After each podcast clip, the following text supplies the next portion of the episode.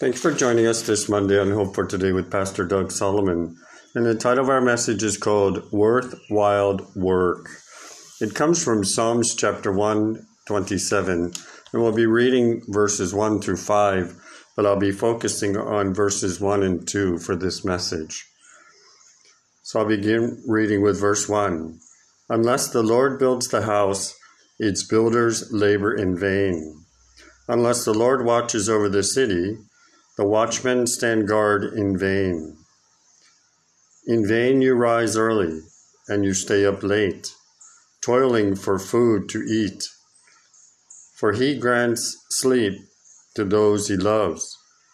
Sons are an heritage from the Lord. Children are a reward from him. Like arrows in the hands of a warrior, are sons born in one's youth. Blessed is the man whose quiver is full of them. They will not be put to shame when they contend with their enemies in the gate. May the Lord add a blessing to his word. Shall we pray? Our gracious Lord and Heavenly Father, we thank you for this Monday. We thank you, Lord, that you brought us through the weekend. We ask, Lord, for your hand of mercy, your hand of protection, and your hand of health upon each and every one of us. And Lord, we ask that you be with this message, that you will give me the words and the wisdom as I share the message today. We ask it in your name. Amen. Amen. So let's take a look at it. Um, our key verse, like I said, is verse 1 and 2. Verse 1 Unless the Lord builds the house, its builders labor in vain. And you know, that's true in everything that we do even in our work, how we build or how we do our work. Do we do our work for the Lord? Do we do our work for our boss? Who do we do our work for? Sure, we need a job. That's important that we have a job. But we should do everything unto the Lord. The Lord should be the center of, of all. He's the author and the finisher of our faith today. So that's important for us to be reminded that whatever we do, we do it unto the Lord. You know, it may not always be the way that we think it should be, but still, the Lord is still in control. He has our best interest at heart. It says, Unless the Lord watches over the city, the watchmen stand guard in vain. So let's take a look at these two verses today. You know, I want to look at it from a, a standpoint of technology and society as a whole? Will we allow technology and society to define who we are today? Who we are as Christians? Sometimes we rely too heavily on technology. I think about when you have the Bible. We, we have all these apps on our phones. I heard someone say the other day they had over 450 apps on their phone. And I thought, my goodness, how do you get through and find what you need with that many apps? But we can just thumb through and we can find these apps if we know what, it, what the icon looks like. The app, the designed uh, image for that app. So we, we simulate the app with the image so we know what it is. But we have an app for everything for health, we have an app for the Bible, there's nothing wrong with having the app for the Bible, but sometimes I myself appreciate opening the Bible, feeling the pages as I turn the page and hearing the sound. You can't do that when you tap on a screen. There's nothing like opening a book, especially the Bible, and having it right in front of you. Sure, you can carry the Bible in your pocket on an app, but it's good to have it in hand. There's nothing wrong with that, but I still prefer the physical Bible in hand. But technology and society can be good, but do we allow it to define who and what we are? It can be a good thing, and other times it can be like a wedge. It can be not so good because it separates us from God we spend too much time on the tablet or on our telephone. Sometimes we're so wrapped up in the internet before we know it, we, we read this story, read that story. I like the news. But I find myself sometimes when I read one news story to another to another, you know, I like CNN, Reuters news, BBC news, and then local news, uh, the local newspaper. But the, the interesting thing is, you could spend hours with just reading. But you know, sometimes we just have to put it down, shut it off, spend time with God and with His Word. Get your Bible out, dust it off, and read it rather than push the, the app for the Bible online or on your computer, whichever you may have. But think about it today. We need to be careful that we don't let this technology drive a wedge between us and God. Sure, we can read His Word, there's nothing wrong with that. But sometimes we can allow it to become controlling, and then we start shortchanging God. Today, as we use technology, we are captivated and controlled by it. It's amazing if you search for something online, uh, especially on Google or some of the others, and then all of a sudden you're getting ads on the right side of your screen advertising this and advertising that.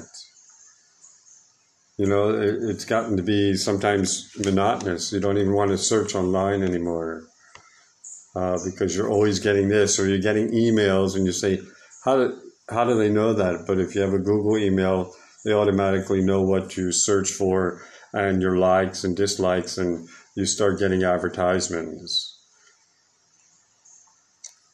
But as we respond to Jesus today, we will have true meaning and purpose both in our lives and in our relationship with God and our relationship with others. Sometimes we become too captivated with technology that we even don't, we text somebody, send them a message, or send them an email rather than pick up the phone and call them or to go visit them in person. There's just something about visiting someone in person, sharing coffee or cake, just conversation, person to person rather than just some writing on an email or in a text. I challenge you this week to limit technology and spend quality time with God and cultivating relationships with others. People you've not talked to for a while, pick up the phone and call them rather than send them a message. You can hear their voice, You can make them laugh, you can have memories that you can recall.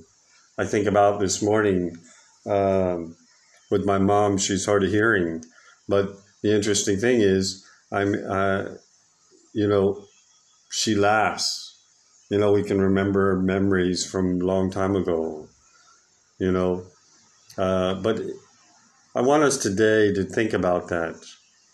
You know, our world and culture today seems to want to elevate possessions what you own, how many things you have, things that come before God. Do you have anything in your life today that comes before God? You know, it seems to applaud our compulsive to want to work. People are workaholics sometimes. You know, they're going through situations, it's better to stay at work than to deal with it. They work long hours or they're always glued to their phone or technology or computers. Like I said, the internet and these technologies have become a distraction, have caused us to disconnect sometimes, even with society. Verse 2 tells us that, that uh, in vain that we rise early and we stay up late, toiling for food to eat, for he grants sleep to those he loves. You know, we live in a world where status counts. What we have counts. What drives us counts. What's in our bank account counts. All of this drives each and every one of us each and every day. Like I said, it, it talks about uh, rising early in the morning and staying up late, toiling for food to eat. There's nothing wrong with getting up early in the morning I enjoy getting up early in the morning and watching the sun rise, hearing the birds chirping, and as the day begins to to open up and and come alive. There's nothing wrong with that, and there's nothing wrong with staying up late either. But if we're doing it for the wrong reasons, staying on the internet, hanging on our phones, doing these kinds of things, you know, like I said, there's nothing wrong with those, but we don't need them in excess. Like at night, sometimes, you know, uh, I find myself wanting to play a, a game. And uh, it's a game that I like to play on the uh, Angry Birds, and there's a new one. But the thing of it is, is sometimes it, it, it gets you going and then you want to do more, to play longer, play longer. But you know, we need to rest. We need to take time to pray to God. We need to close out our day with God. We need to open our day with the Lord. Do we start right with our phones first thing in the morning? Or with our computer or the internet? We should start our day with God. God should be first in all things. Like I said, it has its place, but sometimes today we live by those things. We allow those things to control us. We allow those things to dictate what we believe, what we say, how we react sometimes. People say, oh, well, that's crazy. But when you really stop and think about it, how is your attitude towards God? When is the last time you, you've spent time with God? Is it five minutes, ten minutes? That's what I'm saying. How do we do we let the Lord build the house or do we try to build the house and in our own way of doing it, it's a labor that's in vain. Because it's like the man that built his house on sinking sand. Somewhere, somehow, everything can can wash away if it doesn't have a good foundation. But if the Lord is the chief cornerstone, the stone that was rejected, if He is a chief cornerstone that sets the path for building the foundation, and the Lord builds the house, then we too can come alongside of Him and help build. He doesn't tell us we can't build, but He has to be the chief builder today. He has to be the one that leads and directs and guides us. He doesn't say we don't have free will because we were given that on purpose. But we need to make sure that He's the one building the house and not us, that we don't labor in vain. The same with the Lord watching over the city. The Lord has to be the Lord of our life, the Lord of our family, the Lord of humanity. Because the watchman standing guard is in vain if there's not the Lord watching over.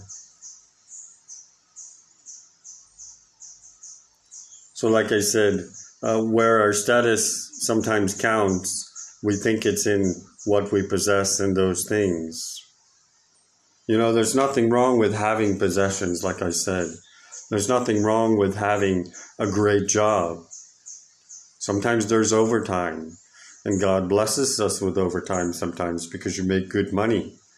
But don't let that be the the the good money be the answer for working all the overtime. There's nothing wrong with owning a nice car, but we must not labor in vain for the wrong reasons today. The writer tells us the Lord must build the house, or our labor is in vain, as I just mentioned the Lord will open opportunities for us in ministry. As Christians, each and every one of us has a calling and in ministry. But he must be the one building that. Many Christians today have good intentions. They start many projects and ministries. However, if it's not built by the chief builder laying the foundation, meaning God, then a lot of them will either fail or they will not succeed or they will struggle. But it must be of God. We must make the work of kingdom building a worthwhile work, one that's pleasing, one that is acceptable by God. one that is ordained by God. We can't just wake up one day and say, I'm going to start this ministry or that ministry. It has to be the Lord's leading. The writer tells us that the Lord must be watch over the city. Like I said, he's the one that must be in control.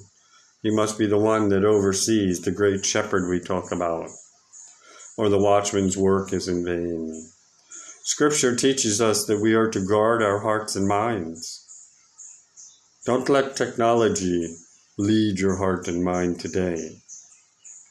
It, it has its good uses, but it also, like I said, it can be a wedge. Sometimes we need to detox from technology. We need technology free days. Like our weekends, people don't even go outside anymore and enjoy the sun or go to the beach. They get so hooked on technology. Or go meet people, like I said, rather than just send an email. Sometimes they may live far away and it may not be impossible, but at least pick up the phone and call them. It's encouraging to them. Like I said, we must guard our hearts and minds. We are to trust the Lord. We are to place our trust in Him. He is our refuge. He is our stronghold today. We are called to do our best in each and every situation, each and every day. We are to do it for the Lord, as I started out in the beginning. No matter how small or how big the job, if the Lord is the Lord of your life today and He's leading, He's the chief builder, then He will see it through to completion. Somebody says, Oh, well, I can't do much, but at least make an effort, and God will bless it. Little is much when God is in it money, understanding, compassion, and hope.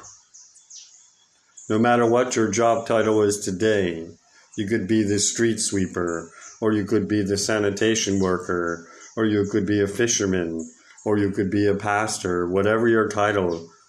If God is Lord of all, and God is in your life and leading you, then we're all the same, no matter what our title is. God blesses each one of us. God must be Lord of all of you today. Like I said, not half or three quarters, he wants 100%. God will bless you and give you favor today in your ministry, in your job, in your family, in your finances, in your health. God will give you and will bless you.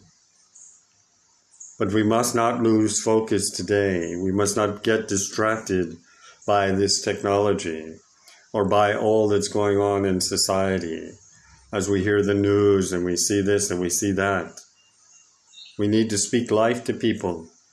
We need to speak hope to people because the Word of God is life. The Word of God is, is hope. Where is your trust today? Is it in the Lord? We sometimes, as Christians, get ahead of God by working on things and doing things our way. But we must wait sometimes upon the Lord. We can start this and that, but we may never finish it. And then we have all these things undone. I want one day for the Lord to say, Well done, thy good and faithful servant. But we must wait upon the Lord. We must seek His will today. His will for your life might not be the same as mine. Everybody is uniquely made, as you've heard me mention many times. We must seek His will in every situation, no matter how small or how big it is. We must seek God's will before we make a decision sometimes. Even in our call to ministry, as I said, each and every one of us have a call. Some can teach, some can preach, some have compassion, some have gifts to give to the church that can help. All of those things, we all have a part in the kingdom of God and in ministry to God. So I want to close with this. Our work must be worthwhile to God. You know, I heard someone say the other day, said, you know, I'm not happy in my job. I'm not happy. And you know, sometimes if you're not happy, then pray to God and ask God, say, God, please open the door. I want to be able to do something that makes me happy. I want to be able to, when I get up in the morning, I go to work and I, I'm happy. I want joy in my life today. And God will bless that and God will open doors. Why work in a dead end job if it's not going to please God? Why work in a ministry that is not pleasing to God if, if God is not in it? You know, sometimes just because it says ministry and it goes about uh, doing things, we can be about doing things, but God needs to put his hand on it. God needs to bless it. I believe today sometimes God takes his hands off of us and off of ministries because they start going in a different direction. They're distracted. Like I mentioned, the technology, things in society. Doesn't mean we have to isolate ourselves and be like a monk and, and isolate ourselves behind a wall. No, we need to be out there. We need to be giving the good message of hope today. There's nothing wrong with technology, but if it's be, if it's driving a wedge in and between you and God, then you need to find somewhere to separate that, to cut some of it out. Ask God, and God will help you today. Shall we pray? Our gracious Lord and Heavenly Father, we thank you for Psalms 127. And we thank you, Lord, that we're reminded that unless you are the Lord, unless the Lord builds the house, all of our labors, our, us as builders of our lives, is in vain. You must be the chief builder. And unless the Lord watches over the city or watches over you and I, over nations, over communities, then the watchman stands guard in vain. Because a watchman can only do so much. But we thank you, Lord, that as the 23rd Psalm says, The Lord is my shepherd, and I shall not want. He leadeth me beside still waters. He restoreth my soul.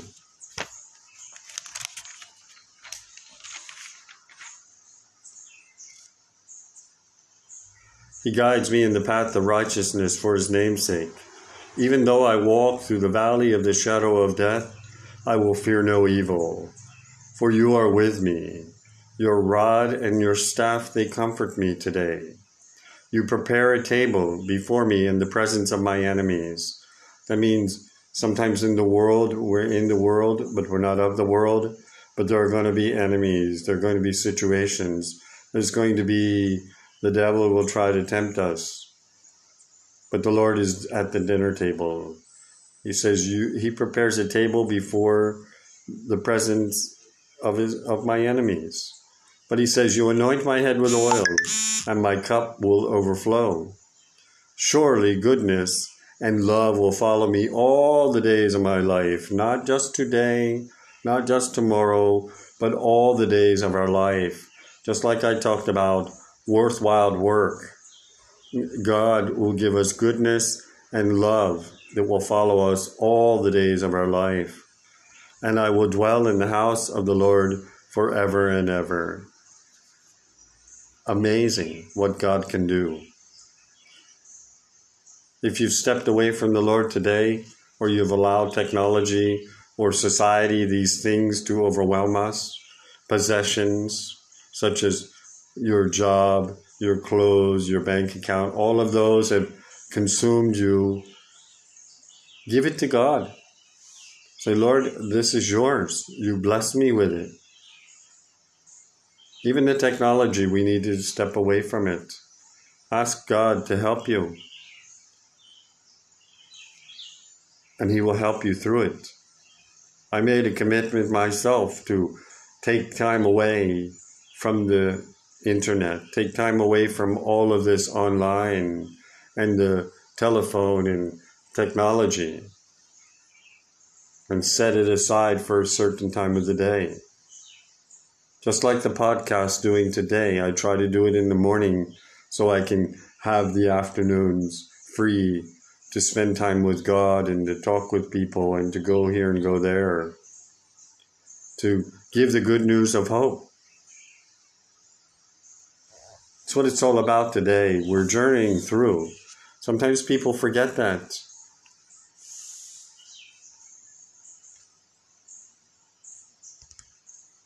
So if there's someone today that doesn't know the Lord is their personal Savior, today can be that day. Say, Lord, forgive me, I'm a sinner. Lord, redeem me. Give me hope. Give me love to face each and every day.